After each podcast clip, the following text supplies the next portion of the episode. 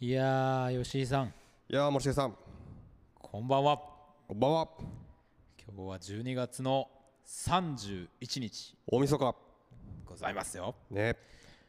この2020年も今日で終わりうん。というあたりでございますけれどあもっという間ね、でしたな。えー今日はですねあのお聞きの方にまず予告といいますか、はい。えー年末大晦日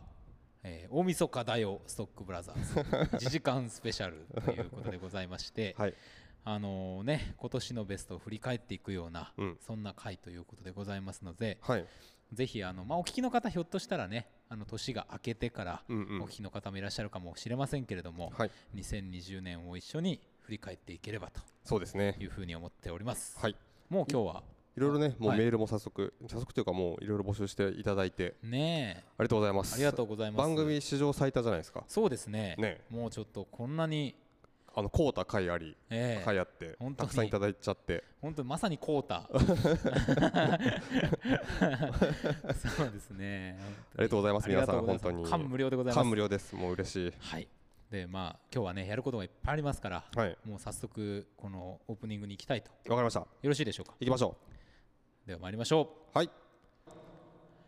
ストックブラザーズ・ザ・ワールド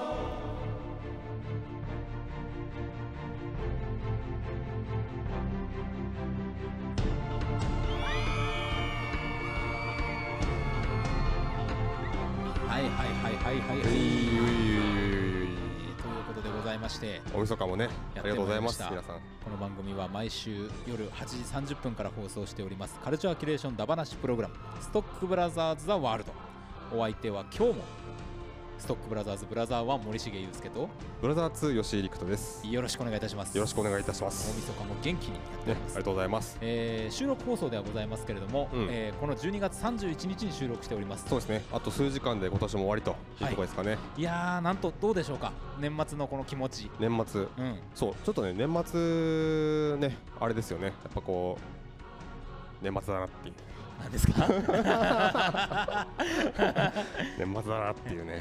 ありますよね。あの放送が僕始まってうん今ちょっと年末感が出てきましあ、本当、うんいい今やったと。今あーなんか僕は結構こう街の空気とかにはい年末感を、なんか別になんだろう店とかじゃなくて、はいなんとなくそのなんか本当に空気にちょっと年末感を感じるんだけどなるほど勝手にそれでもねそれ分かんなくてはい勝手に自分がそのもう12月二十何日だみたいなことではいその寒さの中に年末の空気感を見てるだけかもなってちょっとふと思ったんですよね、はいはいはいはいなんか何がそう感じさせてるのかっつったら、んそのそういう意識だった気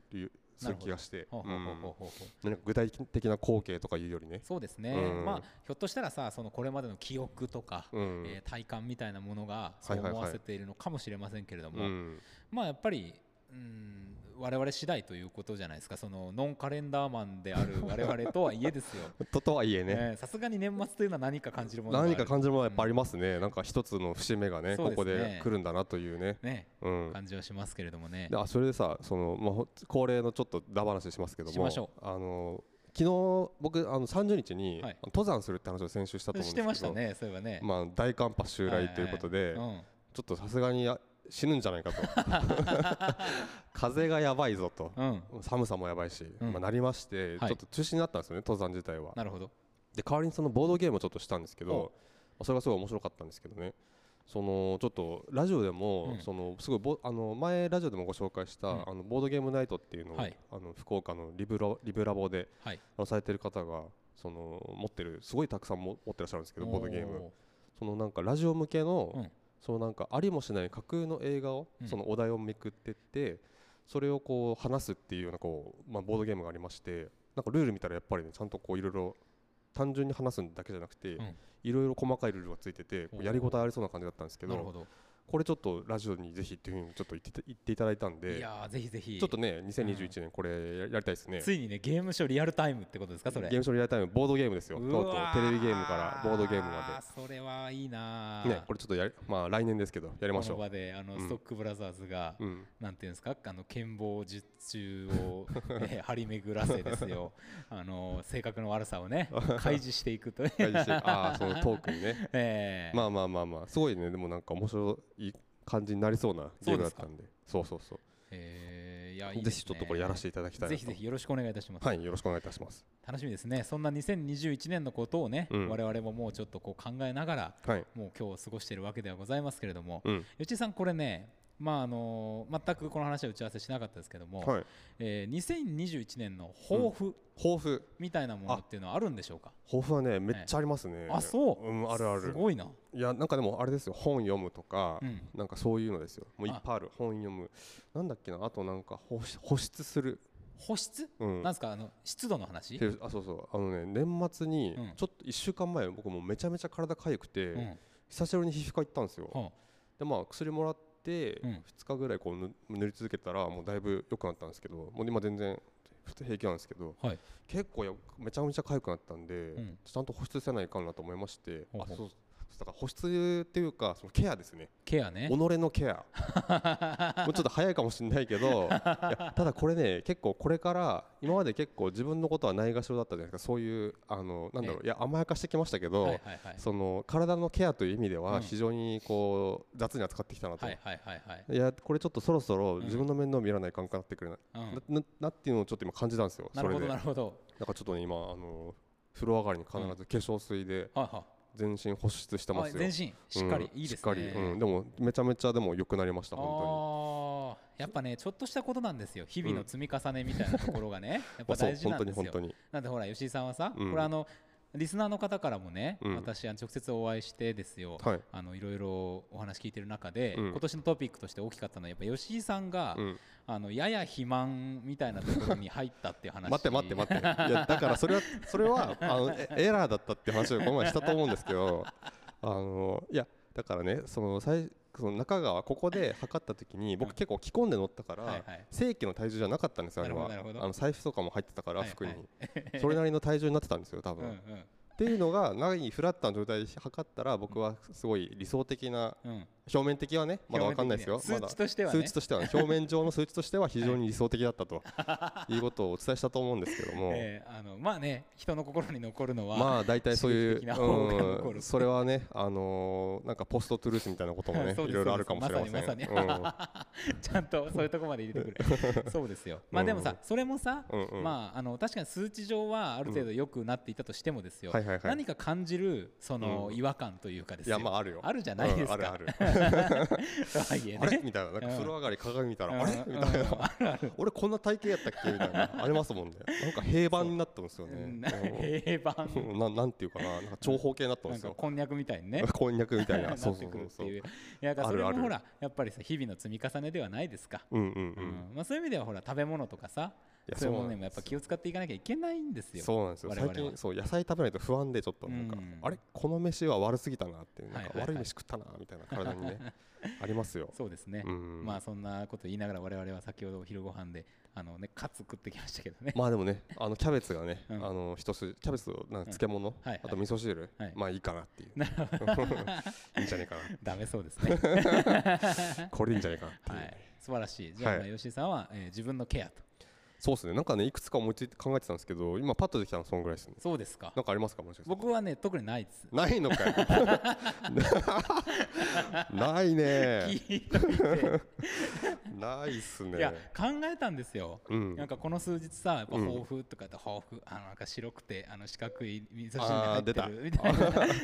出ました、そら豆腐だなみたいなことをね うん言ってたらさ脳内、で全然何にもあの抱負みたいなものはさうん出てこないのよ。大丈夫ですかそれうんいやいやいやでもさ、うんやっぱ確かに健康うんっていうところは一つやっぱすごく大きなところだなというふうに思思うのは、そうなんまであまあすよね確かですよ。ねうん、だから何をするにもやっぱね第一だからねうん本当にで僕さ仕事に絡めばうん割と何でもやるんですよ。はいはいはいはっていうことはやっうんぱ食べ物に関するとか健康に関する仕事をすればいいんじゃないかと思って。なるほどねうんああそのスポーツとかとかもそうだし、はははまあ、料理系のさ仕事とかなんかそういうものを作って売る仕事とか,、はいはいはいそうはいう事業をうちの会社でさ新しく始めたりすれば、いなるほど健康になるんじゃないかっていう。あいいですねそれうんあそれで思い出したそうそうあとねい他に思いついたのがはいあのスケボーあスケボーね。そう結構その今年のうん割と自分の中の大きいトピックとしてははいスケボーを始めたっていうなるほど。下手したらこう2年前の自分からしたらあんまり信じられないようなことを確かにねこの年でも始めたわけじゃないですか、はい僕らね、はいはいでそれを結構割とちょっとサボってたなとうん、のがちょっとあるんで、はい来年はちょっと滑りたいなと、そうですねやっぱ滑れるようになっていきたいじゃないですか順調にいやそうですよ、うんあのそうそうあのこの前何日3日ぐらい前に、うん実はあの最近よく仲良くしてる、うんあの今泉のコモエスっていうお店の人はいたはいはいはいちのなんか忘年会的なうんうん小旅行にあの一緒についていかしてもらったんですよほ。ほほでね、あのー阿蘇の方にうん行って、うんでちょっとやっぱ阿蘇の方って高原が広がってて、うんうんうんその中に道がボーンと走ってるみたいな感じじゃないですか。はいはいはいはい見晴らしそのいいこでね、うんえっ、とわ私いつも車にスケボー乗せておりますから、はいはいはいあの出したわけなんですよ。おーでしたらさ周りの人結構乗れる人とかいて、うんうん、すごいかっこいい感じでシャーっていくんですよへえそれを見てねうんやらねばなと思いましたいよやですよねやっぱやりたいですよねやっぱね、滑れるようになりたいなかんからなそういうとことか行ってやりましょうよなんかすごい良かったよあれ 阿蘇まで なかなか腰重いですけどね ええ阿蘇まではちょっと日頃ちょっとやってそうそう日頃やってなんかそういうところにそういうのももちょっと行っ行っててモチベーションまた上げあてげみたいてな温泉ね入って帰ってくるみたいなあさーことをやりたやいりじゃたんいやりたいやりたいねえ本当にやりましょうやりましょうそうスケボーはちょっとやりましょうそうそうそううんあとねなんだっけな今ちちょこちょこ今いろいろ思い出しつつあるんですけど、うん僕も出てきたあななんすかなんすかあのあもうスケボー絡みで行くとうんあのサップはまあちょこちょこ今年もやってたんですけどはいはいはい実はあの筑後川がね、うんあ僕あの川を制覇するっていうのをちょこちょこやってて、で筑後川がまだ途中で終わってるんですよ、うんうん去年、うんうんていうかこ今年2020年は、はいはいはいなので、えっと、最後まで今ね日田の夜明けダムまで来てるんです、うんうんうんできるだけ上の方からずっと川を下っていくっていうのをやっていて、ははははで夜明けダムまで来てるんで、えっと、ここからあと、まあ、まさに筑後川、うんえー久留米の方に向かって下っていくというのをちょっとやってですねははあの福岡県内3つ目の川なんです、うん中川と三笠川は一応全部海まであの行きましてほほほもうあの山からですね山から海まではいほほほなのでやっぱちょっとそれですかねやっぱサップだ我々しかねそんなことやってないですよ川をなんか制覇していくみたいな話とかっそのて山から海までっていうう、んははははなんかねやっぱそれはなんかやろうっていうのとかちょっと今あの関連で出てきました、うんうんうんううんんなんですか吉井さん出てきたのなんだっけな今ちょっと考えてたけど忘れたなんだってあそうだえっとねえっと PS5 をあえっと買わせろ っていう豊豊富で、 いやもう本当にうんもうねもうねそのまあいいやいやまあでもさ、うんうんそうだよ一応さ昨日も僕ヨドバシのゲームコーナーってちょっと行きましたけど、はいはいはいまあねコントローラーはあんだけなんかいっぱいこう売ってる感じなのにさ、あ挑発ですよね完全挑に発挑発買ってみみたいな、 ゲームもさ置いてるじゃないですか普通 に買ってんねありますみたいな、はいはい買ってみなみたいな ふざけんなおの野郎って思いますよね確かにねそうね、ううんんいや PS5 いつぐらい買えるんでしょうねやっぱり、ねまあ本当ね春までには買いたいねいやそうなんですよ、うん単純にその今もう何回も言ってますけど僕のプレステ4がもうやばくうて、んうんうん最近もう起動してでかつストーブつけたら、はいはいこう空気温まるじゃないですかそうだねそれでファンが異様な音発しだしてちょあーっとやばいんですよねそろそろそうか、うんっていう意味でもねいやぜひあのねお遅ればせのサンタクロースでも構いませんから吉井さん にうん PS5 を届けていただければうとんなんなら購入券でいいのでそうねんお金は出しますから わかんないよだってさ、うんこの番組さ誰が聞いてるかわかんないじゃないあこれソニーソニーのさソニーのねソ方ニがーよ何でしたっけなんとかエンターテインメントみたソいなニいーインタラクティブエンターテインメントの方がです SIE の方がですやーありがとうござ います ねどうもあのもう一個二つ 2つ 二2つつねコントローラーもつけていただいてあのヘッドホンもねあのパルス 3D っていうさ、ねえあのすごい立体音響で聞こえるっていう、うんああれれ欲しいねも欲しいですよね、聞いてますかね ねよろしくお願いしますもし聞いてたよろしくお願いしまらすもう何でもしますから、うん欲望の話になりましたけど、ねえまもあうでもさいいんですよそういうほら来う年何が欲しいとかさやっぱ欲がないと人間っていうのは生きていけないのかもしれないかまあなそうといねう気もするんで、前進する一つのねそうそうそうそうそう、まあ言い換えたらモチベーションなわけですからそうですね、うんいやありますよはいはいはい、はいうんでまあやっぱり幸せに生きましょうよ、そうですね、まあ、それが2021年もっと幸せに生きていきたいね、うん本当に本当に、そう思います、うん、大変な一年でした本当にねいやーという形で、はいえーああのねあの先ほどあのメールいただいたというお話冒頭にしましたけれども、はい、あのちょこちょこね番組内で紹介していこうと思っております今回あ れですよね、あのまあ今年のベスト、何はかあなたのベストを教えてくださ何でいみたもいいいからな。ベストプレー何っていうもからベス形トをはでいいただいておりまして、はいえーまずちょっと一つご紹介していいですかもうはい、お願いします。えー木曜日同じ木曜日に NRS ラジオでおはい話をされているエキセントリック中川はい、からですね、おーえあー、りがとうあございげますあげの駅船丸さんというお名前で、 えーメールいただいておりますあ。げあげさん、はい、ははいい、、あこれね二言です。電気ベストあったかいよー。 サジェスションだ。えー、これあ電の気ーベストっていうのは、うんななんですか、電これ気ベねスト。僕も知らなかったんで先ほど調べたんですけれども、はいはいはい。あのーまあ最近ワークマンとかそういうところでも売っているいわゆるあの防寒のあーベストあの袖なしの。はいはいはいはいはい。に、えっと電気のその発熱のうんうんなんか機械が入っていて、ははは、それをモバイルバッテリーみたいなもので、えっと熱を出させてあはーの防寒するというか、まあ、防寒じゃないですよねもうあったかくするもう発熱、棒じゃないです棒じゃないですね、攻めですもんね。うんうん本当ですよ交換 です交換、 交談。交談ですねっていうそういえうーものらしいんです、でしお写真もね、うんあのメールに添付していただいていて、はいはいはい。あのほら電源マークあの丸にこう上にぴょんって,、うんピョンってなってるやつみたいなのがは胸のところについててさ、へーあれどうなんだろうあれ押したらあったかくなるのかなそれなんかバックストゥフューチャーのね、ねあれみたいなさ乾燥機えのねすごいテンション上がるよねえいやーすごいな近代感そう丸さんはねそれをもう着ていらっしゃるっていうことで、うんいやーなんかまあ全然さあのーさすがです よ本当さね、おいっていうところなんですけど本当さすが のあのとメールをねここぞという時に送ってきていただいたっていう形でも非常に感無量非常に感無量ですすし あの普通に欲しくなったっていう欲 あそれちょっとあったかそうやな、ねありやなっていうね気になりましたけどそんなメールをいただいておりますありがとうございましたはありがとうございますはい、さていきますかもう行く大丈夫行っ一て体大丈夫大丈夫閉めてねえ閉めるっつってもここから始まるんですけど、そうですよまあ、2020年がちょっと閉まるわけですよねいやーいいかな行っても大丈夫か な参りましょうかねいきますか準備はいいかなちゃんと準備はできているかしっかり準備は確認しますよ、はいよし僕今は日は大丈夫ねですよ今日のメインコーナーに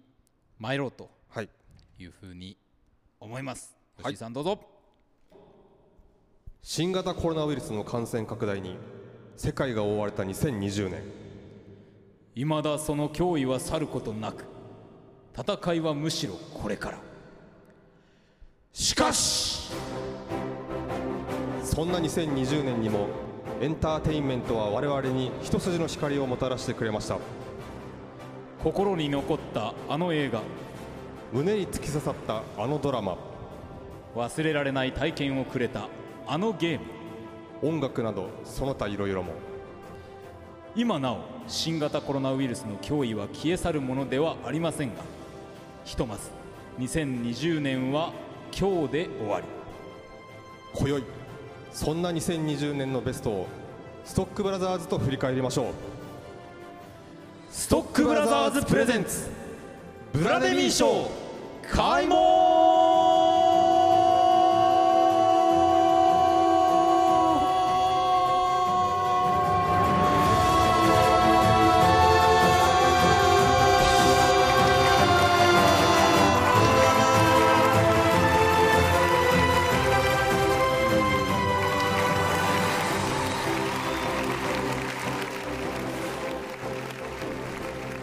はいということでということでございましてね いや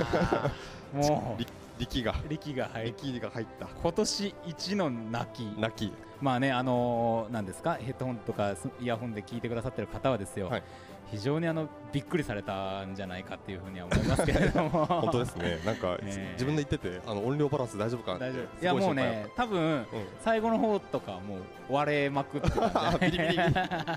と思いますけれど 聞きもたくなくなりますね。はい、えーすいませんということでございましてですね、えーストックブラザーズがお送りする今年の振り返りということで、はいえーブラデミー賞うん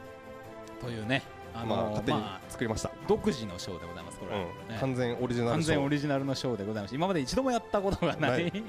第あり一ま回すかん？やなりいまなしたいじゃないですか。第一回ブラデミー賞じゃないですかね。 そうですよね第一回ってつければよかった。はい今思いました。ということでございまして、えーこの,、まあ、あの番組で取り扱ったさまざまなカルチャーというものについてですね、はい我々が、まあ、まずあのベストワンをそれぞれの部門で選んでいくとはいはいはいはい。そういう形で、えーございますけれどもね、はいいやちょっとねあのーなんていうんですか僕は あの今 のな酸欠いやわかる わかるなんかちょっと俺もぼーっとしてるもんはいなあんのか全然さあ峠を越えた感がちょ っとあるもんあのこっから喋ることがさ、うななくなっちゃってあーはいはい脳が、どね、どうしよう先にじゃあ自分たちのベストいきますかえー、とブラデあ違うブラデミー賞だからブラデミー賞これこれいきましょうも、あのー発表していきたいと思います、えーそれではね気を取り直してということでございまして、えーまずお送りしましょう、はいブラデミー賞作品賞は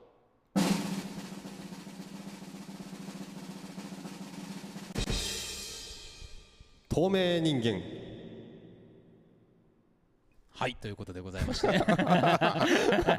なり始まりました、 えいきなりしかも作品賞発作表品っていう賞、ねえー最高賞にあたる、うんえー作品賞 でございますけれどもはいこれ考えときゃよかったねほら、うんあのベネツィアだとさ、うんうんなんだっけ金熊賞金獅子賞あーはいはいはいえはー、いと、ベルリンだと金熊賞っていうのがありますけど確かに我々はなんだ何にしようかなんねか金記事賞とかなんかそんな金記 記事記事金記事賞みたいなあ記事賞 なんかなんですかなんかな我々っぽい動物みたいなな動んかい物なまんすっかありけますかねでもさ、うんやっぱりやっぱストックブラザーズといえばブラザー3あ猫ねの染五郎がいらっしゃいますから金猫賞金猫賞 金猫賞作品賞イコール金猫賞作品賞金猫賞金猫賞はね、えー透明人間という、えー映画えーということでございます、うんこのストックブラザーズ・ザ・ワールドの中のコーナーであるシネマンどころというねはいあの映画だ話コーナーで取り上げた作品とうんいうことですけど、ちょっとまあ話していきましょうかそうですね、うんあちなみにあのブラデミー賞はですね、あのーまあ、アカデミー賞に習ってじゃないけど、あはの全部え映画の映画部門ということで、はい一応、あ、はいそうですねそうそうそうそうそうはいうんまあ後でドラマとかね、うん個人でいろいろ言ってきますけど、はいままずは映画賞ということで、はい、はい、まあ透明人間透明人間ですね、はいえっとこれあのリー・ワネル監督の映画で、えっと今年の7月でしたかねにぐらいに公開されてた映画ですね。そうですね、はいまあのー僕個人としてはですね、うんすごくあのなんていうんですか見終わってここで話して、うんそれ以降どんどんどんどんこう地位を上げてきて、うんうん最終的に振り返った時にあの映画すごい良かったんじゃないかっていうふうはいには再いはいはい確認したようなうんうんうそんな形でした。そうですよねは確いかに、こうみ見てる時もまあ面白いんですけど終わっていろいろ考えてみたらなんうんかすごいことやってたなっていう結構感じがして、そそうですよね。のまあ透明人間っていうまあ本当にタイトル通り透明人間が出てきて透明人間に襲われる話なんですけど、うんうんそのまあっていうことでまあホラー映画というかまあジャンル映画ですよね、はい僕らの大好きな、まさに。まあ、今年本当にジャンル映画が少なかったっていうのもあるんですけど、うんまあ、この映画が特にやっぱ良かったのが、うんこの透明人間っていうこのモチーフを使ってこのその、えー、成し得るこう現代的なストーリーテリングっていうところがはい非常にこうそのモチーフとテーマとが合致してて、そこがこうなんていうかな、あのーまあ、ジャンル映画のねなんかこうできることというかジャンル映画の面白いところって実は、まあ、ずっとこういうものがあるんですけど現代の、あのーまあ、テーマというかですね、まあ、要はこの女性が、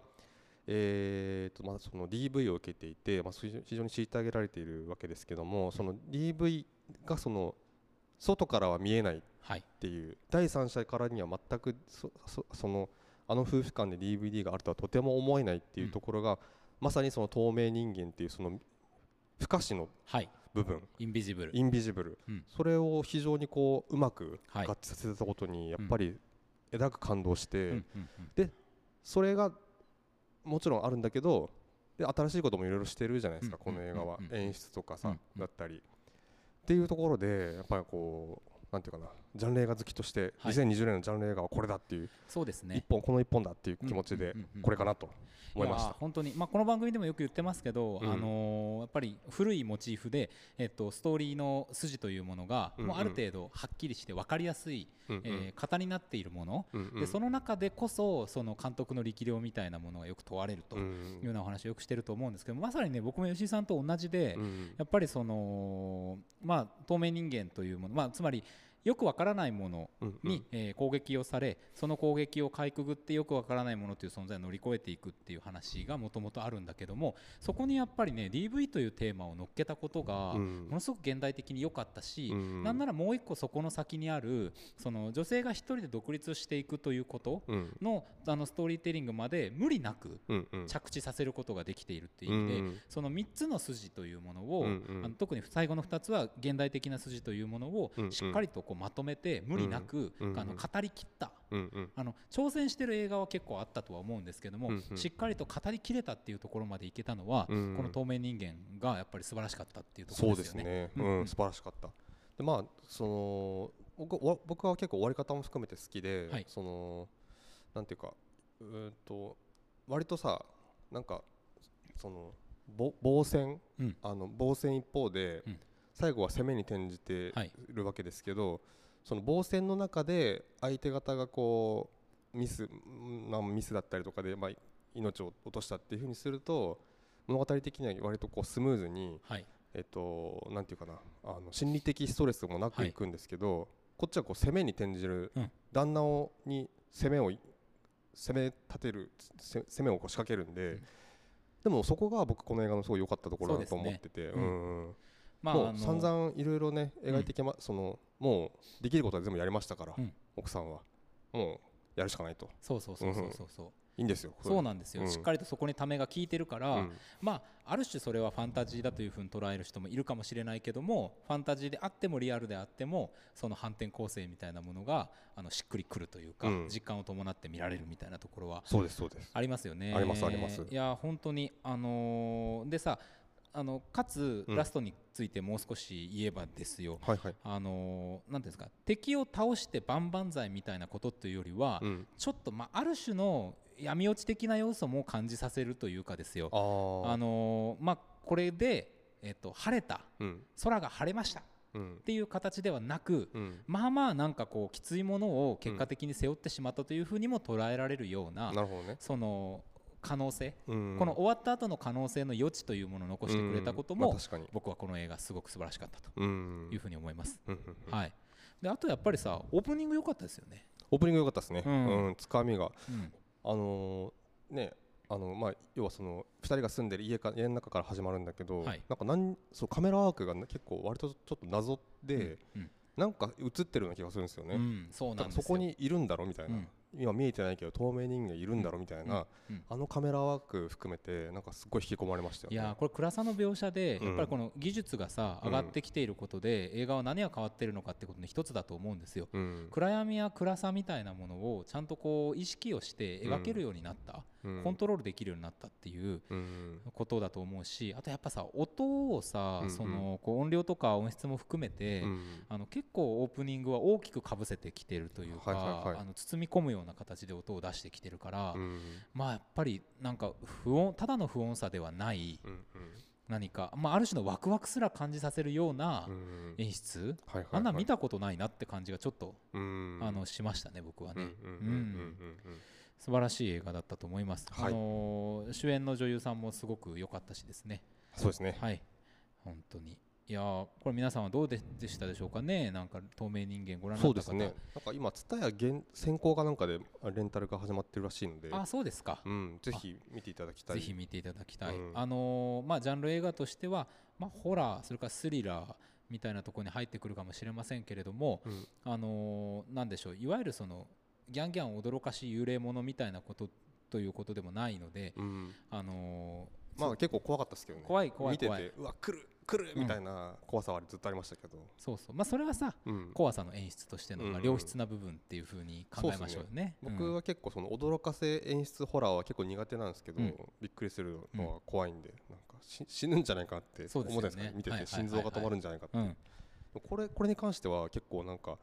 あのーなんかストーあの話のやっぱこう推進力が結構強いから、うん引き込まれて見ちゃいましたね。そうですよね、いやまさにそうだと思います、うん。うんさあということでございまして、はいえーブラデミー作品賞、えー金猫賞はですね、えー 透明人間と透明人いう間。ことでございますこれどんどん行きましょうかねそうですね。はいでは参りまあすちよょっと待ってくださいね。ろしいでしょうか、はい、大丈夫です。えー続いての発表ですブラデミー俳優賞は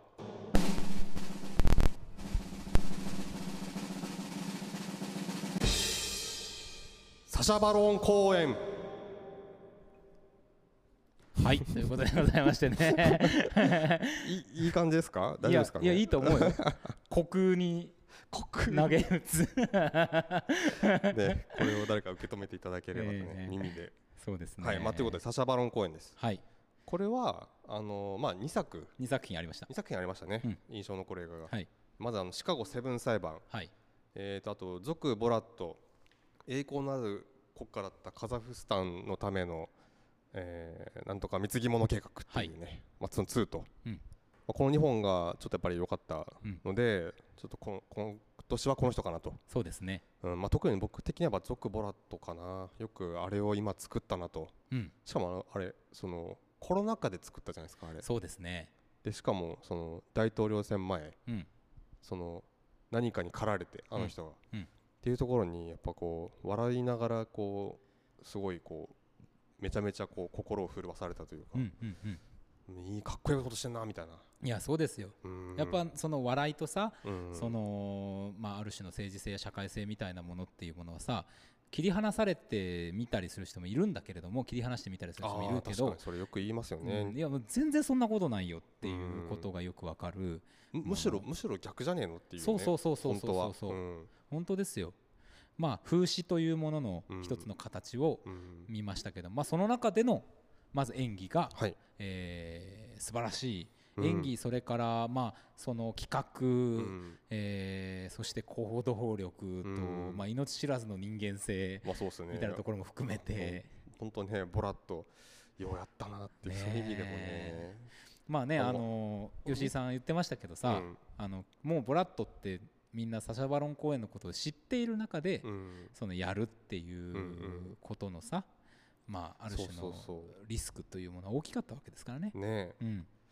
えよくやったよね本当に本当に素晴らしい。すごい、まあうんぞぜひあのゾックボラットはですねあのプライムビデオで配信されてて、はいこれはあの配信で見れるのではい、ぜひこれ見ていただきたい、です ね。まだ全然見れると思います、うん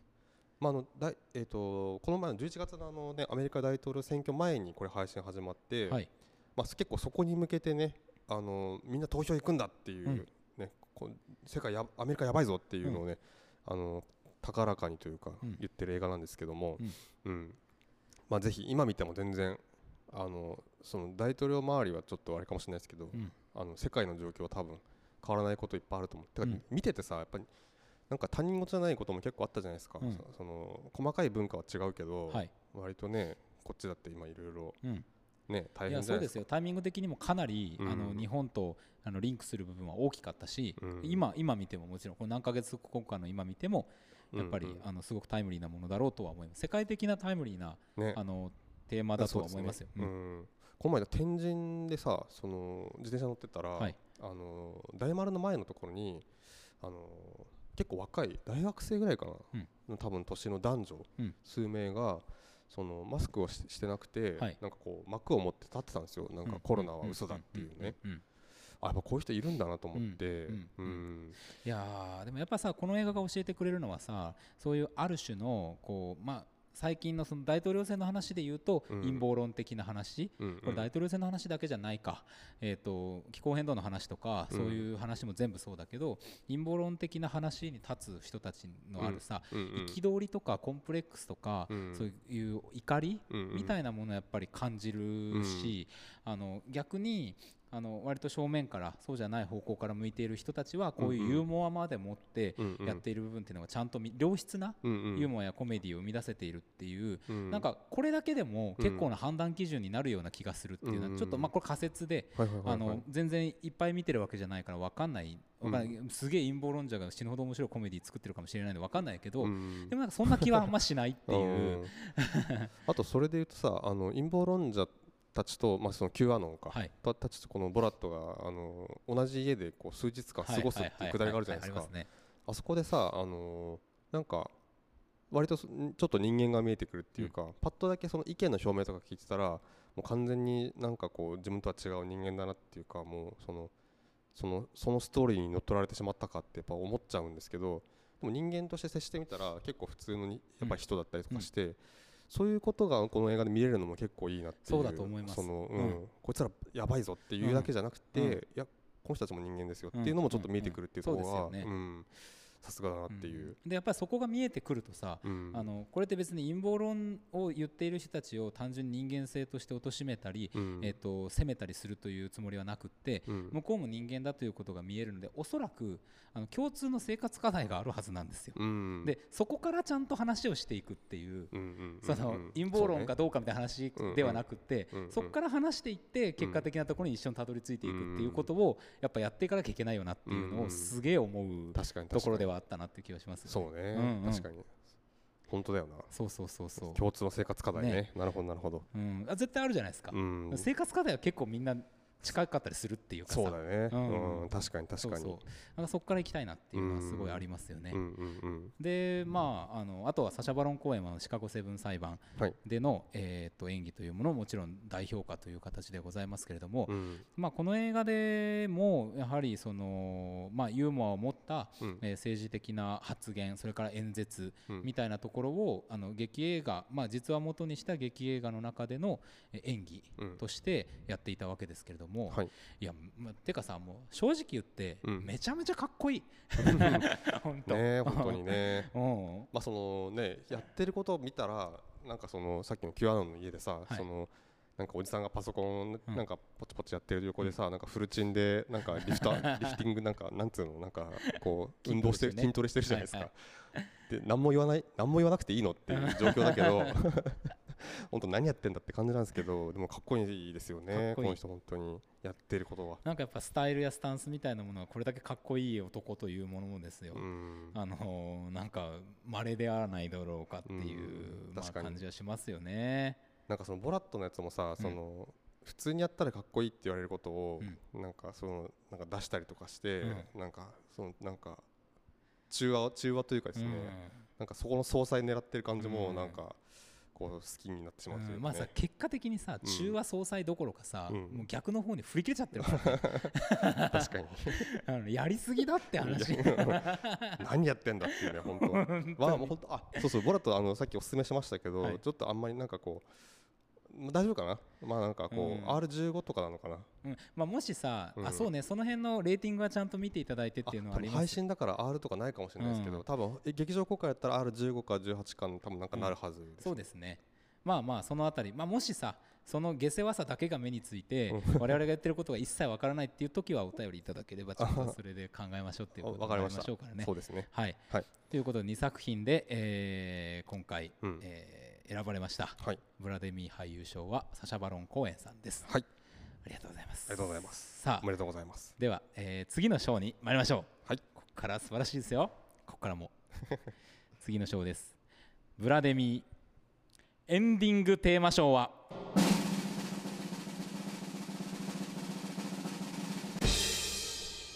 神話爆風スランプはいというこはいととでごいうざこいまとす、でございますあーこれあの映画のタイトルを言うと、えっと、ガメラ大怪獣空中決戦ですね、はいのエンディングテーマでござあいました、のーまあ、リバイバルというかあの新しくリストアされてうん画質が綺麗になった版で映画館でガメラが上映されました95年の映画ですかね、はいということでこのこのエンディングテーマ、えーうん神話がですね我々のまあこの冬のアンセムと化しまして ねえー、20何年の時代を経て、はいまたあの時も聞いてるはずですからね我々そうですね25年後の我々でまさかこんなに響くとはいやもう刺さりまくって刺さまりすまかくっらてねね。まあこれあのラジオでも確かいエンディングテーマショーにしますって言ったので、うんもうまあ有言実行というか有です言実ね。行ですよもうこれしかないもん、まあこの賞はそのために作られましたからね。 エンディングテーマ賞い。やー作品賞、俳優賞の次エンディングテーマ賞で本すか当らね。ですよねブラデミー賞のこのなんかずっこけ感がよくわかる、ねニニッチさがなんかい本き当なですり。よいやーでもあのーまあさ何が良かったかの話をしてみましょうよ、はいはいはい。一神応話のねさ、良かったとこ神ろ。話というその曲のさ良かったのはですね、やっぱりなんかこう映画を見た後にはいいきなりなんかこんな曲が始まると思ってなかったから、うんまあ皆さんちょっとよかったら聞いてみてください。Spotify にもあるんで。はいで始まってえって思ったんですけど、なんかすぐこう歌い出し頃にうんもうなんかグッときちゃって、そうそうそうそなんだろうねなんか結構歌詞もいいんですよこの曲、ううんねあの子供の頃は感じていた、はいえそその歌詞次はなんだっけえっ、とね、えーなんとかかんとかのパワーをそうそうパ ワーをあ、まそうそう目に見えないそのパワーをあそのってパいワうーをかはいはいなんかねそれですごいそのガメラを子供の時に見てることもあってなんかねめっちゃ引き戻された感じがして、うんうんあっと思ってそうですねそうそその最初の大その最初のラインがすごい好きなんですけど、うんうんうんうんなんかねそうねうん我々のパワーすらも目覚めそのさせ時代てのく空気も含れたし でさこの映画自体でさその、うあのストックブラザーズがその、いわゆるジャンル映画とかを見ていく時の一つの態度のはい元がうんガメラにあるのではないかみたいな話とかもちょそっれはとしたじゃないねです結か。構見直してみて発見でしたねあうんまあそういう意味でもあこれだと思ったけどあうんここからなのか俺らはとむしろそうそうそうだそかうそらなうんだっていうそれを思い出させてくれたっていう、あの映画に対する感謝と、うんまあ、この絵この曲に対する感謝みたいなことがあります でやっぱサンそうプラザ映画自体が中ね野のねやっぱあの歌い方ですか、歌い方ねあのーうん一個一個の音をストレートに発音していく感じのうんなんかこうピシピシピシって感じのねねえ、うんいくし、まあ、あの90年代らしいそうらしいんですあよのまあ、特にイうんントロうんのえ演奏、うんうんふうんーんみたいなこうあの そうそうそうそううんあの辺りもなんかグッときちゃってねそうですよね、なんかあの年代のシンセみたいなものはさやっぱなんか記憶に何かこうあるのかもしれないですけれどうもん、そうですね懐かしさをどうしても禁じ得ないですね、うん、やっぱ新鮮音とかねなんかリバーブのかかり具合とか、うんそういうのにやっぱすごい時代感を感じてそうですね特に、うん、やっぱ90年代とかねなんか聞いたら条件反射的にさ、うんなんかすごいその時代に味わってた空気みたいのをはいはい一瞬感じたりとかしますようね。んうんそうですねだからまあ曲という意味でも詩という意味でも、うんえー、と素晴らしい、あのー音楽うんうんうんであったと、まあこれをさ今、うんこの曲を作られたらう、んんなんか別にって感じだったかもしれないです,、まあそうっすね正直ね、うん、やっぱ時空を超えてたどり着いたということが、うんうんうんこの映画をですねエンディングテーマ賞にうん掲げているだからまあまあ、ひょっとしたら我々も今年の年明けはですね神話を聞きながらうん年を越しているかもしれ ない、多分ね2021年も聴けますねこれはね聞きます聞きますうん引き続きねはいカラオケで歌いたい曲ナンバーワンですいや本当 ですよでも今ここで本当は歌いたい本当はねあのですけどまあねお許しがもらえたらね流したいんですけど、流したいんですけども、うんちょっとまあ諸事情ございましてね、うん、いろいろあり世知辛いですからなかなかうん権利というものはまああ大り事ます大か事らね、うんうんうんはいということでございました、はいえーでは、えー次がブラデミー賞は最後の賞はいということになっておりますよろしいでしょうか大丈夫ですブラデミースタローン賞は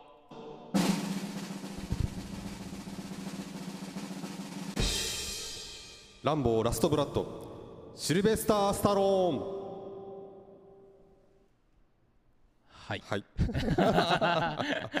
このなアップダウンが激しいんだよな何のこっちゃっていうこれはね単純にやっぱりこう「ランボー・ラスト・ブラッド」っていうのは結構この1年の映画の中でも割とこうなんか特別な存在の一本ではい、なんかのやっぱ賞をね、うんこう上げたかったんですうよ、んうん、我々、そうですようん、まあ、でスタローンにもそうだし、ランボーにもそうだし、そうそうそうこそうの映画に対してもってことですね。そうですはいはいそうはいで。うんやっぱりあの僕らは結構映画としてもすごく良かったと思うし、うんあとやっぱこの今今ねそのもうその1個前の4が作られてからだいぶ時間経ってて、はい、今なぜラストブラッドをやったのかっていうことも含めて、うんやっぱすごいスタローンに本当にこう感謝をねやっそうですぱね。示したいく思いうん、ベストスタローン賞を立ち上げさせていただきまして、はい。スタローン賞様に、えー、授与とうん、どうしてもやっぱあにな無りま冠したのまま終わらせるわけにはいかなかった。そうです、うん、うん、ということです。まあ、やっぱシルベスター・スタローンという人に対する偏見を持ってる人もね、おそらく多いんですよ、世の中には。うんまあ、なんか B とか C とかさ、うんなんかこう、そういう、なんかよ、なんか下手な人とかさ、はいはいはいはい、でもあの人はやっぱ脚本を書くという意味でも素晴らしいし、うんあのまあ、クリードシリーズで見たように演技としてもやっぱり素晴らしい、あのうん俳優としても素晴らしいし、うんうんでそれからやっぱりそそうですの映画という業界に対するさ、うん何かスタンス、うんああいう映画を撮り続けるとうんうんいうこと自体もやっぱり素晴らしい人じゃないですかだからもううん宝ですからね、映画界のね。そうですね、うん本当にもう結構あのお年もだいぶ、はいもうね高齢だと思うんですけど、はいスタローンがもしってなった時はこれもうすっごいショックですねそうですね、まあ、間違いなくちょっと、まあ、なんなんでねすちょっとか、数日動けなくなるレベルでみたしいょな、うね下手したらねち本ょっと当に、ねもうだから本当にあのもうししかも「ランボー」をスタローンがまたやってくれて、見せてくれたっていうことでも本当にありがたいし、うん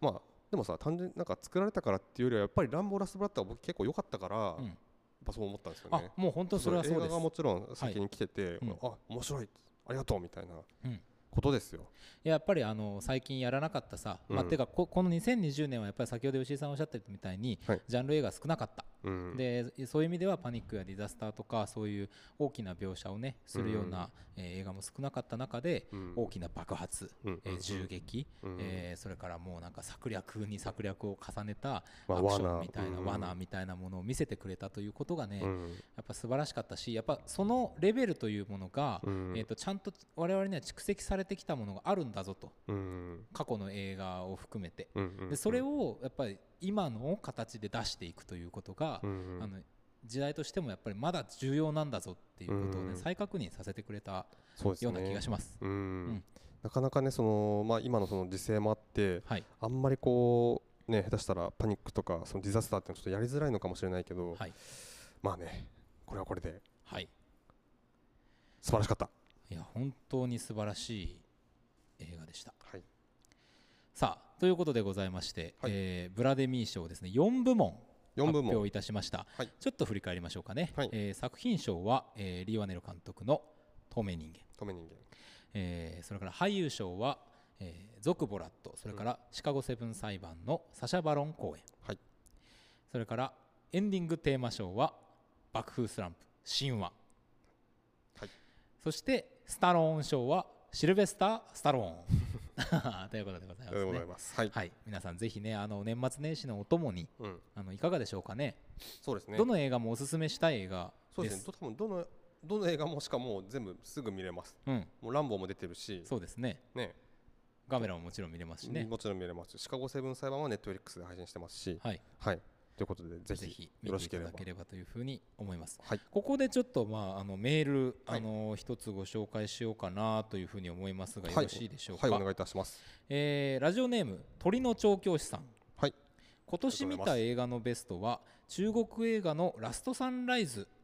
というのがすごい良かったずらということでまずいただいておりま して、ラストサンライズ。ラストサンライズという映画だそう僕ちょっと全然見てないしノーマークだったんあ、ですこけど。のノーマークですね。初めて知りました。はいありがとうございます。で日本人は、はなぜあんなの作れないんだと、うん中国映画は最近めちゃくちゃいいと思ううんうん低予算の独立系も象は静かに座っているみたいなやばいのが出てくる一方で、うんチャウシンチーの新喜劇王なんかもバカバカしいだけでない良質なコメディ映画になってたしうんうんうん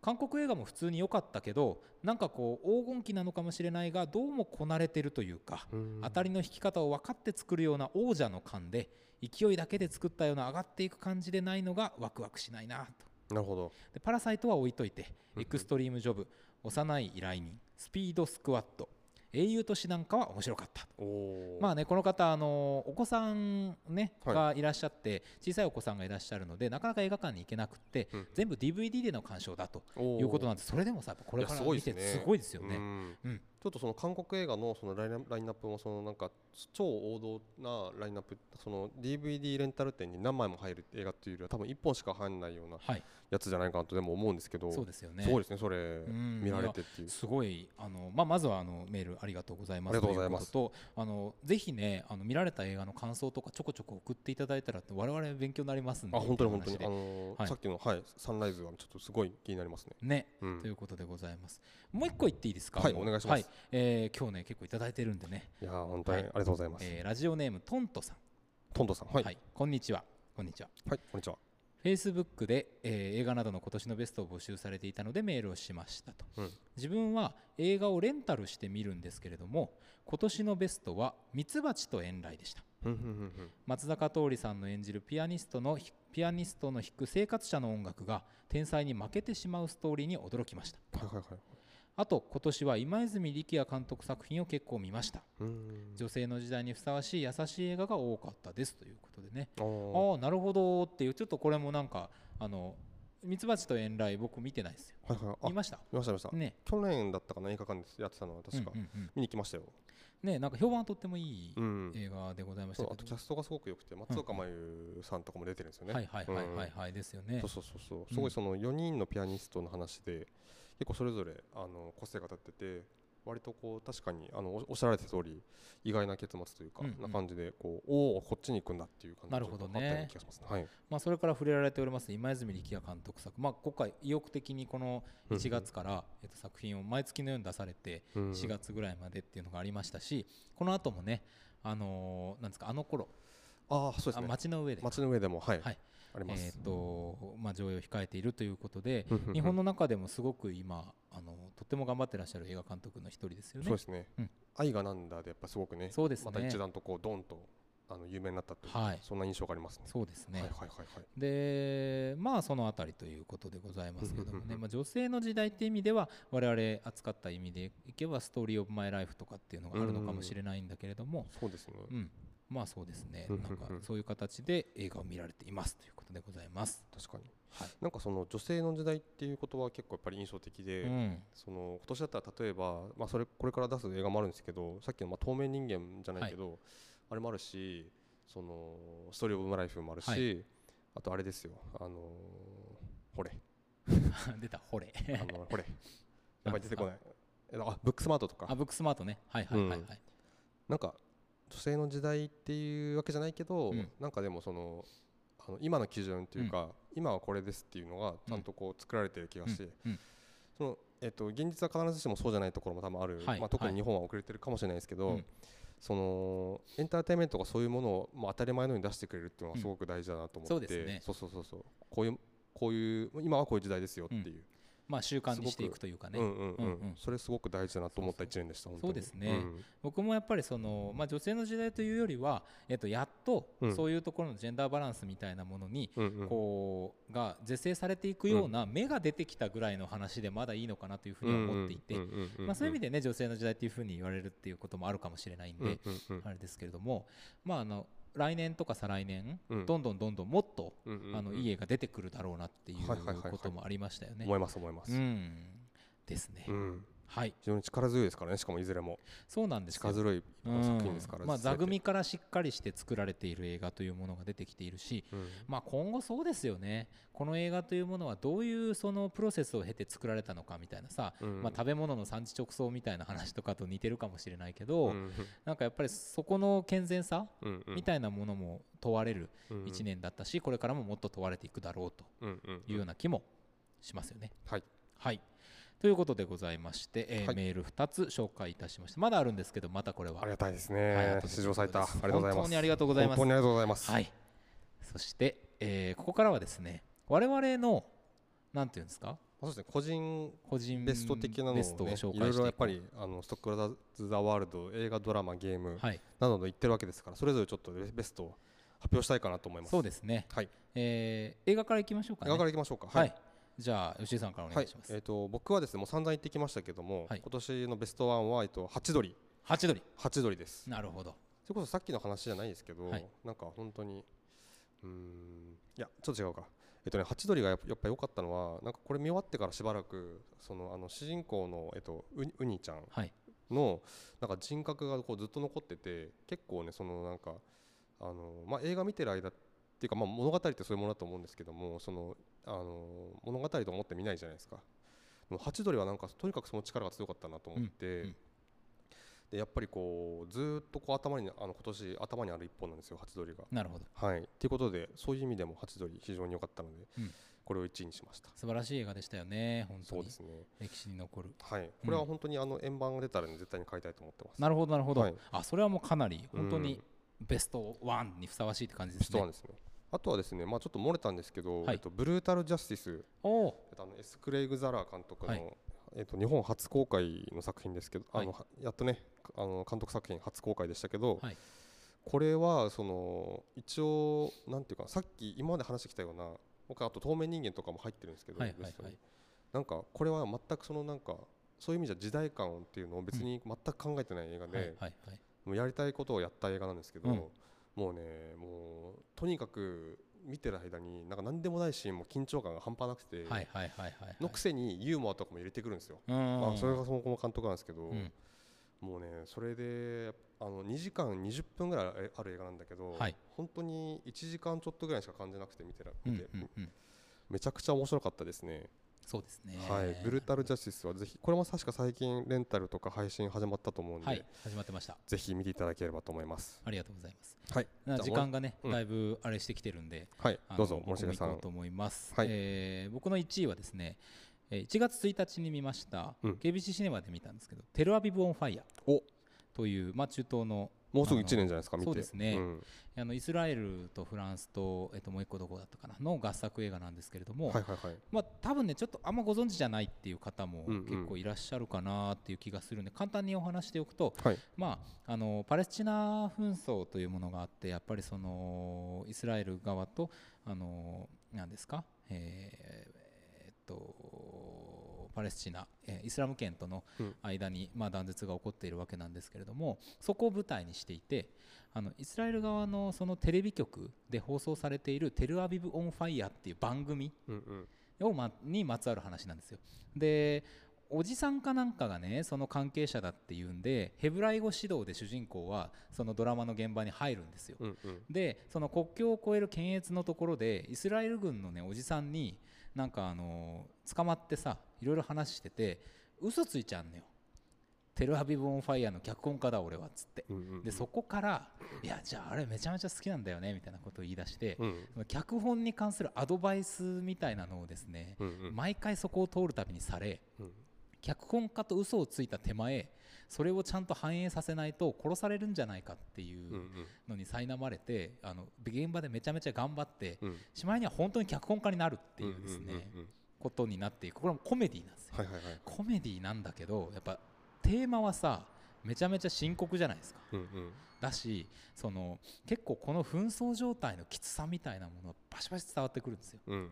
だからその笑いというものだからボラットの話と結構似ていて、うんうんそのコメディみたいなものをちゃんと描きながらイライスラエルの今の状況をあの直接説明することなく感じさせていくような形っていうそのやり方はもちろんだしやっぱなんつってもねやっぱコメディとしてすごい面白かった。うんうんあのレトロなコメディですよやっぱテレビドタバタ劇みたいなさ感じで中東系のコメディでは結構あるなって思うしインドとかのコメディとも少し近い近い匂いがするんですようんうんあの時間とかあの制限みたいなものを設けられた中でバタバタバタバタ頑張って主人公はちょっとドジで、うんうんえーでなんかこうそれに負荷をかけてくる今回で言えばそのイスラエル軍のなんか軍曹みたいな存在みたいなもね結構お茶目なおじさんでうんうんみたいな話で。うんうんあのまあ、最終的にはなんかえそうなるんやみたいななんかバカみたいな結末もちょっとそこで出てきたりとかもするんですごい面白いんですけはいはいどまあ結局ね僕この1年これを何も超えなかった、そうですかうん、やあっぱなんか、うんまあ、コメディみたいなものがそんなに見られなかったみたいなのも個人的にねあるのかもしれないなとは思いつつうんやっぱなんか画面としての色合いとか役者の演技とか音楽もね良かったんですよーうんうんなんかチープな感じで、うん、それはチープなものがいいっていう意味ではなくてこの映画のテーマとめちゃめちゃ合ってるっていう意味ですごい良かったんですけどうんうんうんまあこれ「テルアビブ・オン・ファイヤーなるほど」結局1位って感じです、うんうんうんうんですねこれぜひ多分見られると思います多分もうねこれレンタルとか出てると思いますはいはいあのあれですあのカリコレうんうんっていうあのシネマ借り手コレクションで、えー2019年にあの取り上げられてその後劇場公開に発展したうんそういう映画ですねはいはいなるほどなるほどまあ、あと映画本当はねあのロシア平戦期とかうんうんいろいろ触れていきたいところありますけども、うんうんうんまあ、ちょっと時間もないんで次行きましょうということで、はいえー次はですねあのドラマンどころ部門ドラマンどころ部門はいそうですね。えっ、とドラマのところ部門、えっと僕はですね、本当は多分サクセッションっていうかキングオブメディアはいはいはいはいのシーズン2のはずだったんですよ。はいだから見てる途中であの配信が切れて、え配信っていうかなんつうの、配信がと終わってああ期限切れたってこと続きそうそうなんか配信もう終わりましたみたいなのえ出てて、ーでもう見れなくなっちゃって、んこれ途中で止まってるんで。じゃあ違うのっていうことなんですけ どえっとですねえっとまあちょっと話題になってるえあのドラマですけどもネットフリックスで配信中の「クイーンズ・ギャンビットはい」これを今年のベストにしたいなと思い今ますやってますね 今やってますあのあれですあのーほれ出た俺あ のーまた名前出てこんあのさあのー女優さんですよアニア・テイラー・ジョイはいはいアニエテラジオガイト主演で出てるドラマでと要は彼女がえっとまあえっと、母親と2人で、まあ、子供の時、あのー生活してたんだけど、はい交通事故で母親亡くして、うんで個人に入って、はいでそこで、あのー地下のですね、うんその養務室のなんかおじさんとちょっとチェスをやったら、はいとんでもないチェスの才能を発揮してでその後こうどんどんチェスプレイヤーになっていく、うんとしてこう成長していくっていう、まあ、ドラマなんですけど、うんうんまあ、何が良かったかっていうとめちゃくちゃ熱いですこれ。あーもうあのーまああの最終盤にですね、えっとまあ、途中から出てくるんですけど名前はロシアにうんその世界チャンピオンいるんですよ、チェスのほう後輩の、ほいほいほいまあ、そのおじさんとまあおじさんってまあそのそのおじさんとまあ戦うのが終盤になるわけですけどもうねもう胸熱の展開っすよマジであもそうなんかこれこれって感じのうへえもうねもうすごい言いたいんですけど、まあ、ぜひ見てほしいそうねまずね、あのーすごい演出が良くて、うんそのなんか孤児院で当時の、あ結構ねこれ時代が古い時代なんですよであのーだから実話なのかなと思ったら全然そうじゃないらしくてなんかそこはあれなんですけどそのそこ当時孤児院ではその子供子供たちにこう毎日薬を飲ましてたんですよねでそれが一つが向精神薬で、うんうんまあ、その副作用で彼女がすごい、まあ、なんか集中力というかですねすごい発揮して夜寝るときに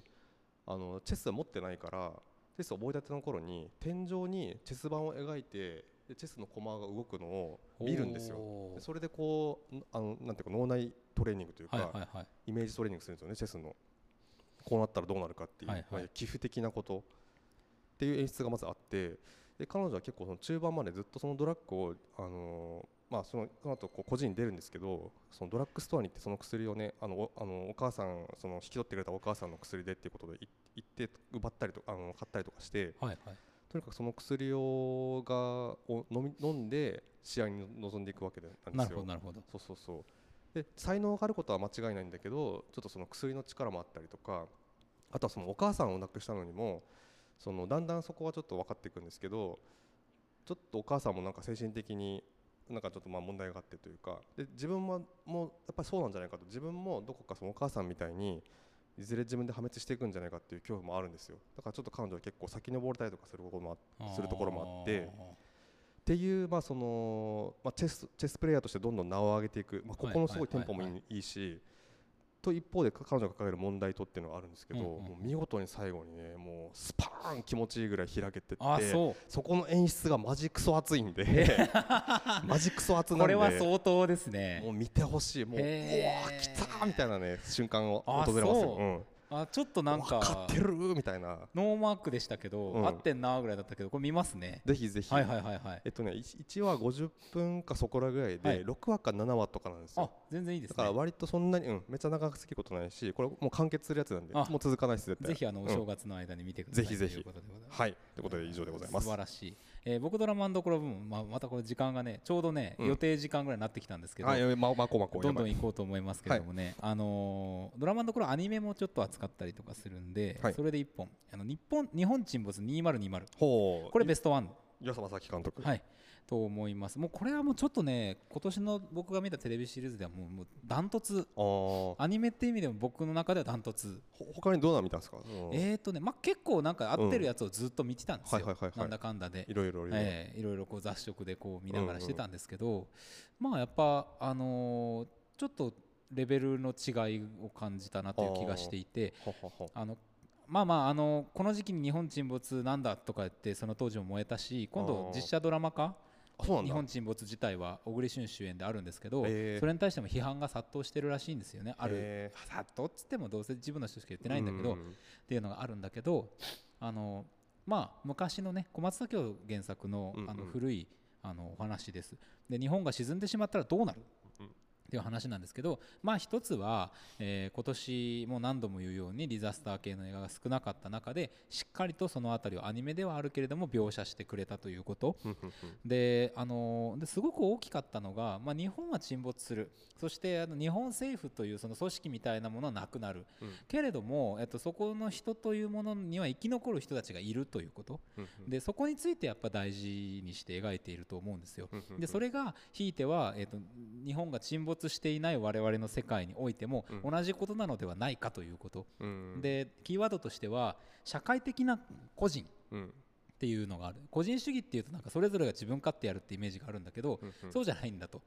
まあ、ある意味そのヨーロッパ的な個人主義というものはちゃんと社会的にコミットをする個人なんだっていうことあの連帯する人たちとかっていう意味ではなくて、っていうことがやっぱあると思うんですけどそういう中での選択をあの災害時に人々が迫られていくでそこで工夫をし手を取り合いながら生き残っていくで、まあ、宗教というモチーフがそこに出てきたりとかあの国籍みたいなモチーフが出てきたりとかっていう現代的なテーマがそこにはあるんだけどもこれをまあしっかりした結構まあ結構きつい正直きつい、あのーストーリーテリングの中で描いていったというしかもまあうん描ききれたっていうふうに僕は思って、まあ、ちょっとなんかある種の清々しさすら最後には感じてしまったぐらいこの先何にもまだ終わってないんだけどもでもひょっとしたら生きていけるかもしれないっていうなんか希望を残して終わっていく形がもうちょっともう素晴らしかったです。はいはいははいい。日本沈没ですね。こんなとこですねううんんなるほどなるほど。はいどうぞもうどんどん行きましょうか続いてえっとゲームショーです。はいゲームショー部門。今年はやっぱりゴーストオブツシマとかはいラストバース2とかおあるんですよ。おおあれまあこれあたりのはずなんですよ本当は。はいはいはいえちょっと個人的なんですけど、はいえーストリートファイター5 チャンピオンエディションこれは、えー、吉井ズゲームオブザイヤーですなるほどねこれね今ね僕帰り咲いたんですよまたフィールドになんだってラウンあのーリングにもう無理だとか言ってなかったもう無理だって言いました、うんえー言いましたけどもえっとね見えたんですよあてかね開いたんですよ門がえ門が開いた本当今ね、んでこれちょっときっかけがあって、えっと、これあの YouTube でも配信してるんですけど、はいあのすごくその格ゲー実況とかで有名なあのハメコさんってはいいはいはういはいライターとしても活動されてますけど、あとあのゴールデンボンバーの歌川、うえーう歌広場歌広場さん純、はいはいはいこの方がもうすごい格ゲーされててもうめちゃめちゃうまいんですけどが、えっと、格ゲー喫茶ハメジュンっていう番組をやってて、はいそれ東京 MX でやってるんですけどそれフルで流れあの YouTube にも上げられてるんですよ、えー公式に。はいはいアップされててでそれにですねえっとちょっとすみませんバンド名忘れちゃったんですけどあの関西のえっと女性のあのバンドがあってほうほそれのえっとギターだったかなのえいつかちゃんっていう女の子がいてほうほうほ多う分19歳とかそのぐはらいいはの、いはいはいはいまあ、バンドのねそのメンバーなんですけど、はいその方はもうちょっと格ゲーに興味があってって感じで番組との開始を同時に始めるんですよほうで選んだキャラクターがなんと,、えっとザンギエフおまあそそうザンギエフをパッと見でもう好きになって、はいこれを使っていくって言って始めるんですよはいでですねまあこの番組ストストリートファイターだけ扱うわけじゃないんですけど、うん鉄拳とかもやるんですけど、はいまあ、ストファイターストリートファイターの回になったら必ず彼女がこう練習っていうかあのゲストで来たプロゲーマーたちとちょっと戦って教えてもらうっていうのをやるんですよね、はいはいで最近になったら、まあ、最初全然もう初心者の動きでもう僕もすごいあの親しみのある動きをし、ね、ずっとしててたんですけど最近けかなり戦えるようになってて、うんちゃんと練習してはいザンギエフ使って、あのコンボとかですね、はいはいはいあのするべき行動をしてるんですよ、はいはいはいっていうのをちょっと見てあこれはやってみらないかん俺もとなるほどうまくなれるんやとほうほうほうほうほうほうほ俺もうまくなれるかもしれんと思ってうちおょうっと始めてですねおうしたら確かにちょっとずつこう何をやらなきゃいけないかってことが分かるようになってきました格ゲーにおいてっあそうていうはいおつ僕はちょっと今年やっぱり格ゲーデビューしたこともありまた仮この1年の中で借りされたこともありそういったファイターいやさせていーただきますドラマチックはいもうもうやんないだろうなと思ってたもんだって先週ぐらい、先もう々週ぐらい今までねあの昇竜あの対空昇竜決めまくってますようわう嘘練 習中ダミーに対空昇竜をあの入れてますよーなるほどね う 嘘そうですか、まあということではいいやすません長くないりいましたけ話どでしたはいありがとうございますえーっとね、うん僕はもううんもうシンプルにですね、今年はゴースト・オブ・ツシマです、いや良かったっすよね本当にうん、いやもうこれ一致してるもんだと思ってさゲーム部門はもうこれさっといけんなと思ったけど さななんとって感じですけどゴーストやっぱしまいあのーあの海外のね、うんあの制作会社が作っている日本の対馬を舞台にした鎌倉時代侍たちのね、うんうんえーお話でございますけれども、はいまあ、ゲームの操作みたいな操作性それからストーリー、うんえー音楽グラフィック、うんいろんな総合値がうんもう段違いに良かったってい,、そううっすねもうそれだと思います。は本い当にあのオープンワールドでこれまでいろんなゲームが蓄積したものを、の推移をこうすごい集めて、ああのちゃんと全てですごいあの高い点数を叩き出したっていうか、はでかつストーリーテリングも素晴らしいじゃないですか。そうですねいやこれは本当にぜひ、素晴らしかったです、あのーでオープンワールドの醍醐味はさ、うん本筋以外のことをやってどれぐらい楽しいかっていうことと、うんうんあとやっぱり一つオープンワールドの逆の器具みたいなところを言うと、うんうん本筋以外のところをやんなきゃいけないんだけどつまんなかったらまずいみたいな、うんうんあの過剰なあのものも良くないみたいなところがあって、入り口としてね、うん、そのバランスもすごく良かったと思うんですうんうんあの普通に旅もできるしフォトモードもすごい充実してたし、うんうんなんか神社にクライミングしたりとかねそんなたくさんの思い出がありました、うんうんでやっぱりその「アサシン・クリード」とかをやってた時に、うんあの感じていたあの塔に登る面白さみたいなものみたいなものも思い出したし、うんうんあの今年も本当はねこれと迷ったんですけど「ニオー2」というゲームをすごいやってあーはいはいては。あのニオーとかのやっぱりこう敵を倒していく刀のかっこよさみたいなものもあったしうやんっぱいろんなゲーム今までやってきたいろんなゲームもちろんメタルギアソリッドのスニーキングみたいなものも含めて、あのー一つうんうんうんすごく、えっと、人に勧めやすい形でうんうん集約して出てきたなっていうところうがんこのゲームの素晴らしいところでし確かに確かに。はいあとなんかゴースト・オブ・ツシマはねそのとにかくあのーキャラクターをさ主人公がさ自分でクリエイトするんじゃなくて酒井仁っていう人格を操操作するじゃないですか、はいで彼には彼の物語があってその人を操作するんだけどすごい入っちゃってなんかさそこがすごくうまくなかったですか、うんなんかだから一個の戦いとっても、うんこういうふうにここは勝ちたいとかったてさそうそなんかね常にこうこう自分にどう見せるかっていうか、うんその常に気にしながらやるといううか、うんうんそういうのを考えて服も選んだりとかさいし装備というかそうそうそうそうそうそそのうそう馬もさ出てくるじゃないですか自分が相性をつける、うんまあ、それも選択肢があって自由につけるわけじゃないんだけどなんかその彼の物語にすごく入ってしまうような作りになってるっていうか、うんうんっていうねそのなんかやっぱりそのあの没入感というかうんも含めて、あとまあオープニングの最高さと、うんいやーほんとあのねタイトルシーンがマジもうね最高なんで最高でしたうねん、あのまま走ってねあのーフビライハンじゃねえわ、えっあのとコトゥンハーンコトゥンハーンのところに行きたいぐらいでしたけどね本当にうんいやー本当にうん印象的だったし久しぶりに素晴らしいうんゲーム本当にあの本当に何度も言いますけど進めやすい形にうんなって出てきたのが素晴らしかったそうそうそう、非常にこれあのー結構ねどんな人でもこうやれるというかすごいやりやすいゲームだと思います、そうですね、うんぜひということでぜひということでは、はいい、えーということでねあの我々のベストはそんな感じですかちょっとあとね番外編としていいですねはい、はいえーベストソングお「ダイナマイト BTS 出」ごめんなさいこれちょっとどうしても入れざるを得ないもう僕の2020年の1曲はこの曲だったと言って過言で はないもう最近でもあ昨日ねあの日本レコード大賞ありましたけども、はいはい BTS のあれ「ダイナマイト」見ましたし、はいね全て追ってますといやまあでもやっぱり、あ、そうそう、あとこのに、あのちなみにこれに関連してですね、えっと、彼らのドキュメンタリー、ブレイク・ザ・サイレンス・ザ・ムービーは、えっと、ベスト10位と、ーなるほど、はい、はい、させていただきます。あちゃんとねランキング入ってるわけはでいすちゃね、素晴らしいです ね番外編も言いたかっただけ。いやいつ言うんだろうなとは思ってましたけ ど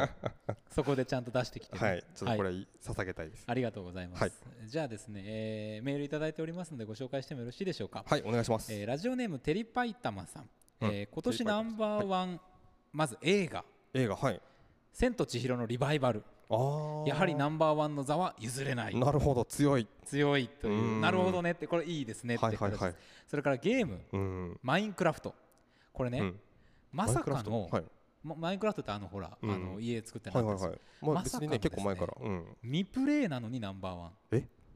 良い子の YouTube でドハマりし一日中ずっと見ていた見ていた あーあそのっか視点あるかって感じですよね、確かえーに、そうか。はい、でそれからドラマ、えースペック 今更鑑賞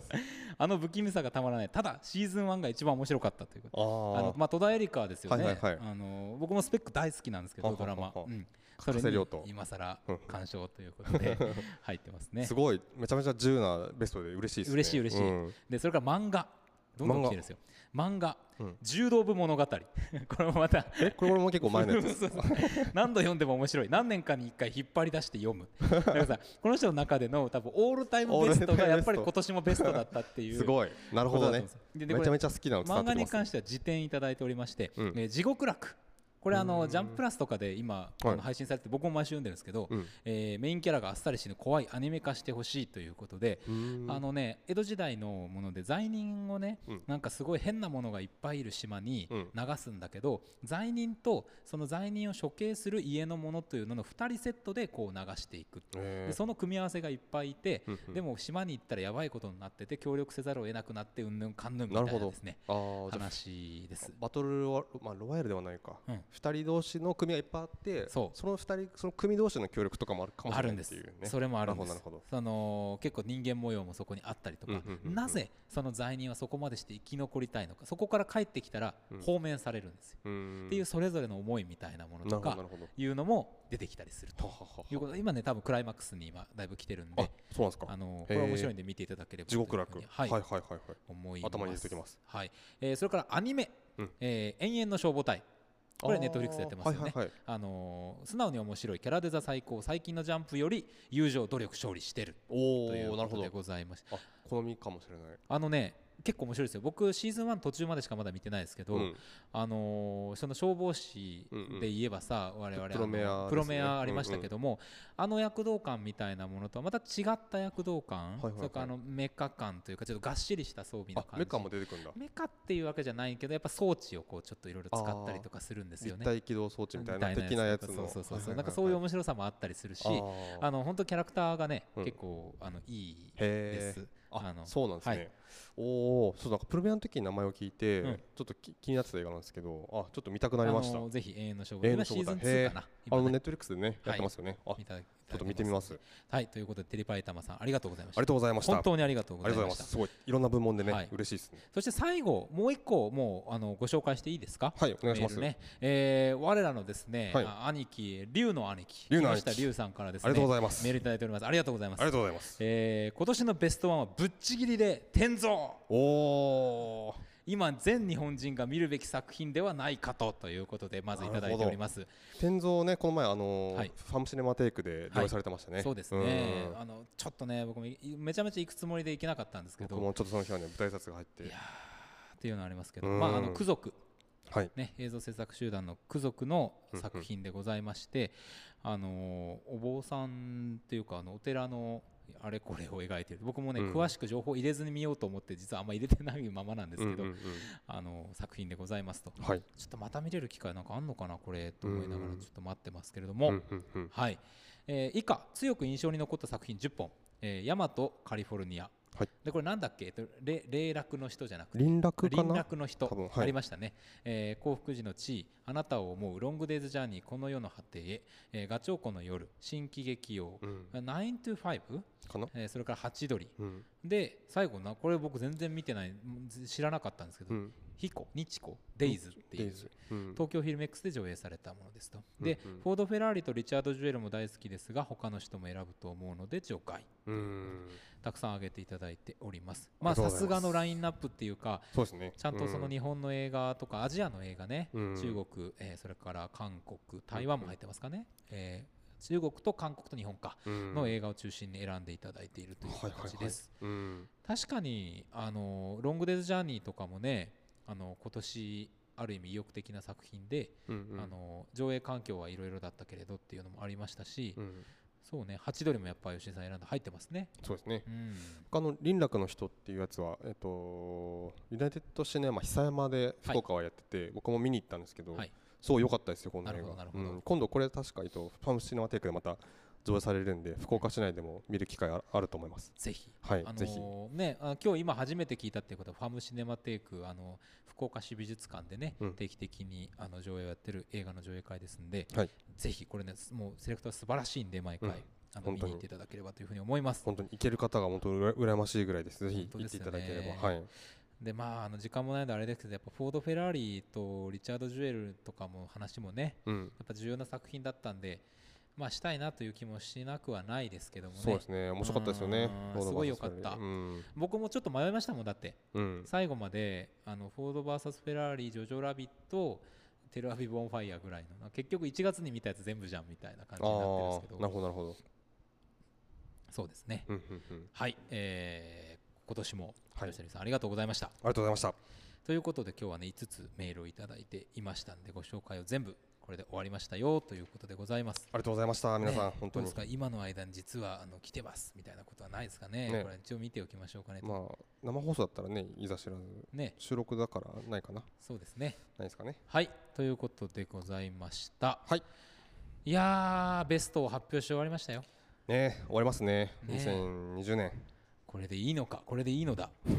みたいなこれでいいのだ形ですけれども、はいえーそんな今日ももういいでしょうかこのコーナーに行ってもあ今日今何分ぐらいなんですかこれもうね、え1時間18分やばい行きましょ吉井さんなんかでも言いたいことがあるんじゃないですかううんなんかあったっけいや今なんか何かあるのかなと思っていやいや別にないですよいいですかなんかうんなんかすごいなんだろ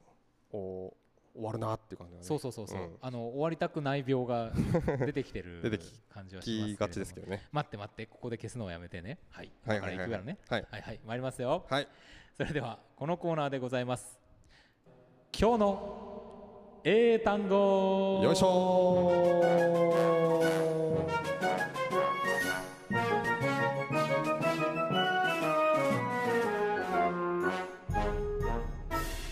今日の英単語よいしょこのコーナーでは毎週我々がインターネット上で拾い集めたゴロゴロゴロゴロとした英単語たちを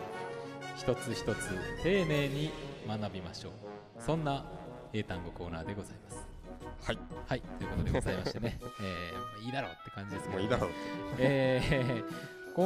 今今年というかですね今回のうん英単語、これ割となんかまあ普通に知ってる英英単語かなっていう気 さそうですかも2020年しなくはないし、最後はいまあ若干の難しさもあるなと思うんですけどね、吉井さんならわかるはずだうーんどうだ参りますようんリザルーションリザリューションリザルーションリゾリューションうん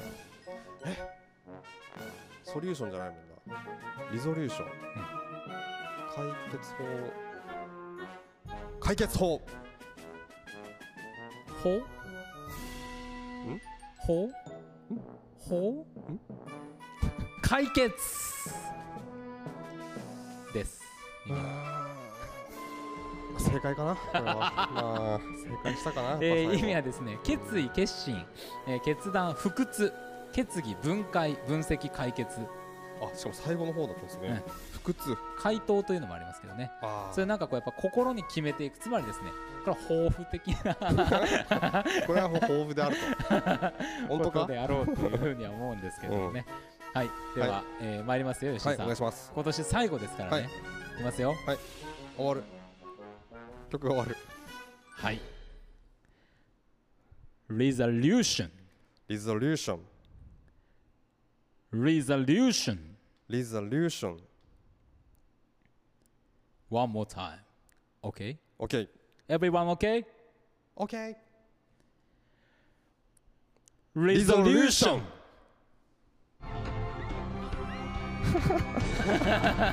本当すいませんなんかもうふざけすぎてる我々ひどいこれはすいません最後にねさあ、ということでございまして、はいえーあっという間にエンディングでございます。ねえお2020年ていうかさ結構やっぱりあの、まあ、ベスト出したわけですけども、はい結構見てない映画とか今年多くていや、多いんです見れよ。なかった映画が、まうあ、それはねあのランニングにかけてもちゃんと見ていきたいと思いますんはい、はいということでございまして、皆さん、最後でございます。 はいまだでしたね。今ねさよならのさよならのタイミングでしさたよけなどらのた。め踏ん張りましたけどいやでも12月31日、それから2021年がついにもうあと何時間かでやってくるということでございますから、そうですねまあわ我々的にはどうですか来週まあ正月放送ということにはい、これなるんでしょうかまあ、あのあれがあれが流れるであろうということは容易に想像できるあまたありででごもざいねます一けどね番1年で最も好きな回がまだまだ皆さんのベストなどたくさんお持ちおは待ちい、しておまだまりだますので、はい、お待ちしてます。くよだろさいしく。お願いいたします、はいそれでは皆さん良いお年をよいとしょう、また来年。